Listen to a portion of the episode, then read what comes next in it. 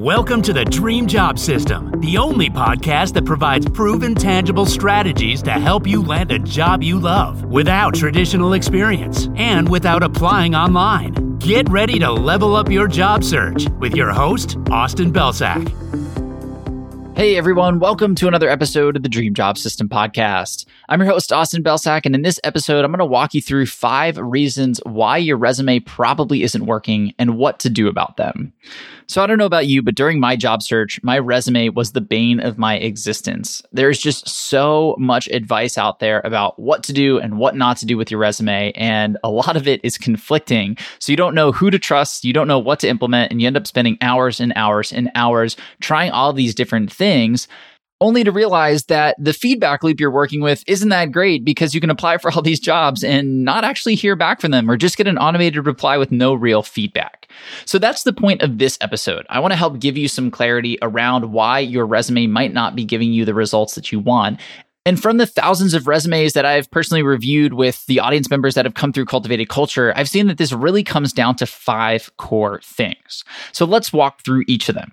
The first reason that your resume probably isn't getting you the results you want is because you're using the wrong format or layout a lot of people realize that the content on their resume is important, but they don't really think about how their content is received. And when something isn't easy to read or when something is hard to find, we're less likely to read it. We're less likely to find it. So when we think about our resume, we want to have great content, but we also want to present that content in a way that makes it really easy for the reader to actually see what they're looking for.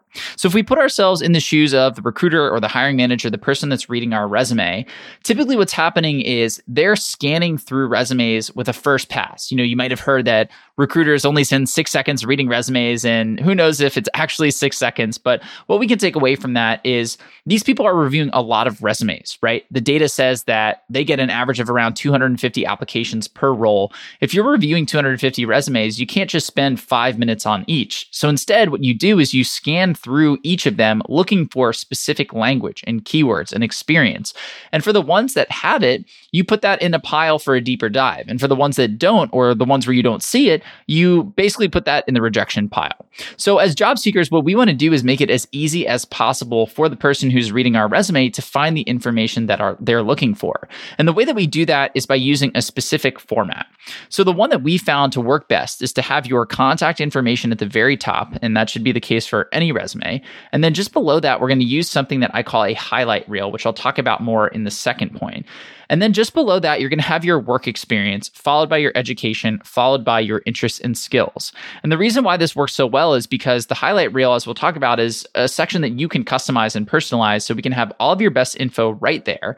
But then we can move right into the work experience section. And so I see a lot of people sometimes putting education above work, and I typically don't recommend that, even for students in a lot of cases, simply because at the end of the day, real world results typically are more heavily weighted by employers and given, you know, more clout than classroom experience. So we always want to lead with work experience for the most part. The other reason for that is because for employers who specifically care about education, they'll typically go seek that out and they know where to find that. So we don't want to use the valuable space at the top of our resume to share something that these employers are just going to seek out on their own. So the layout that you use, the format that you use on your resume is really, really important. And if you don't have the correct format, you're probably not going to get the results that you want. The second reason your resume might not be getting you the results that you want is because you're starting with the wrong thing. So traditionally, people would start their resumes either with a summary, an objective, or they just lead right into the work experience or education section. And while these three things may be traditionally acceptable, they're not even close to the best way to start your resume. So the problem with the summary is that it's typically just a jargon and buzzword filled paragraph that speaks to your experience. And frankly, companies don't really care about your experience or connecting the dots. They just care about what you can do for them. So that doesn't work. The objective section also doesn't work because it's a statement of your objective with the resume. It's typically about what you want. And again, companies don't really care about what you want, they care about what you can offer them. And then for the work experience and education sections, the problem with these is that they don't give us a lot of control. You know, maybe some of your best experience isn't in the first role or the last education that you got, but that's what we have to lead with because of the traditional resume format. So instead of doing those things, I recommend leading with a highlight reel, which is basically a section where you title it with your target job title and summary. So you might say something along the lines of sales executive summary or user experience design summary. And then you have three to five bullets that showcase your very best experience. So the first bullet should be an overarching summary of your career, including your job title, years of experience, and your unique value proposition. Then the middle bullets should be case study bullets, which are essentially the thousand foot view that kind of support that first bullet. So these are the individual projects and results that you've driven throughout your experience and you can cherry pick these from any role that you've had in your career. And then finally, the last bullet should be some sort of extracurricular value. Maybe you've led some volunteering projects. Maybe you do some continuing education. Maybe you have a side hustle. All these things are things that you can mention in that last bullet. And the beautiful part about this is that you control all of the content. You can make sure that the most relevant stuff shows up at the very top of your resume, and you get to pick and choose what shows up here. So you're not reliant on somebody digging through the chronological order of your resume in order to find your best value.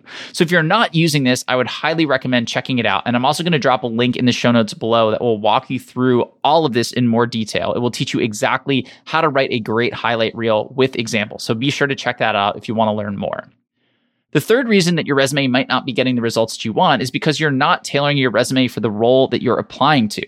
So I get it. This takes a lot of work if we do this in the traditional sense. And I thought people were crazy when they told me I needed a unique resume for every role because I thought that that basically meant I had to start from scratch and rebuild my resume and customize it for hours in order to have a shot. And that's not really true. Instead, what you should do is have a master resume that has all of your experience on it. And then you should use a tool that will help you understand how your resume stacks up to whatever target job it is that you're looking to apply to. And then what you can do is strip out certain content or adjust certain content or add in certain content to your master resume. So the way that I like to do this is selfishly using our own tool called ResyMatch.io, which lets you upload your resume on one side, job description on the other, and it will actually give you a score and tell you how well your resume lines up with that target role. And not only that, but it'll tell you the specific keywords that you need and it'll tell you any best practices that you're missing and it'll tell you how well you're actually selling your experience. And through all that stuff, you can go and make those updates and those tweaks in 10, 15 minutes. And now you have a personalized resume that you can use to apply to this job, knowing that you have the right keywords, you have the right experience, and you're boosting your chances of getting in the door. Because at the end of the day, if you try to be everything to everybody, your value isn't going to be specific enough to really stand out and you're going to lose out to other people who are more specialized. So instead, what I want you to do is buy into that specification, play into it using a tool like ResyMatch. We'll link it below in the show notes so you can check it out. But that is going to make this easy so that you can update your resume, make sure it's personalized without spending hours and hours and hours having to do that. The fourth reason why your resume may not be getting the results that you want is because you're summarizing your experience instead of selling it. So, this is something that I see all the time with job seekers. They show up with bullets like responsible for managing social media campaigns for a Fortune 500 brand or responsible for creating reports that were delivered to the C suite on a monthly basis. And the problem with these types of statements is that they only talk about the action taken, and anybody can take an action. I can take an action, my grandfather can take an action, my 10 month old son can take an action. All of these actions can be taken by anybody, but they don't actually tell us the result, right? They don't actually share the value that came out of it. And at the end of the day, that's what the company cares about. The company doesn't want to pay somebody to come in and just take actions all day. They want to pay somebody to come in and make a difference, actually drive value. So the only way you're going to be able to do that is if you tie results into the bullets on your resume.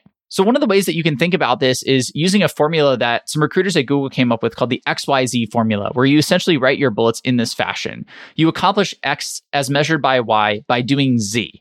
And the important thing isn't just to write your bullet in that exact same format every single time, but to note that you need to talk about what you accomplished and how you measured it and what you did in order to accomplish that thing that you're measuring. And so instead of just saying that you manage social media campaigns for a Fortune 500 brand, you might want to say that you spearheaded the social media strategy for a Fortune 500 brand, which resulted in 100,000 new followers in six months, right?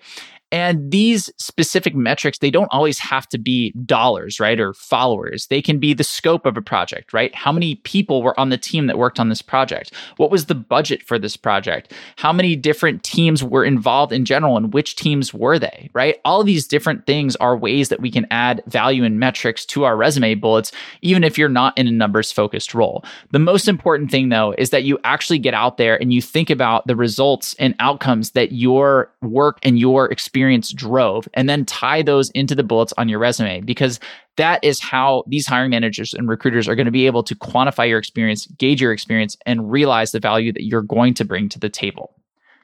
The fifth reason your resume may not be getting the results you want is because it's either too long or too short. So I typically don't see that many resumes that are too short. Usually this tends to come from people who are earlier on in their career and it's super easy to flesh out a short resume. I would just get out there and start taking courses, start building some more experience. The coolest part about the world that we live in today is that the barrier has never been lower to get out there and build the experience that you need. So I definitely recommend doing that.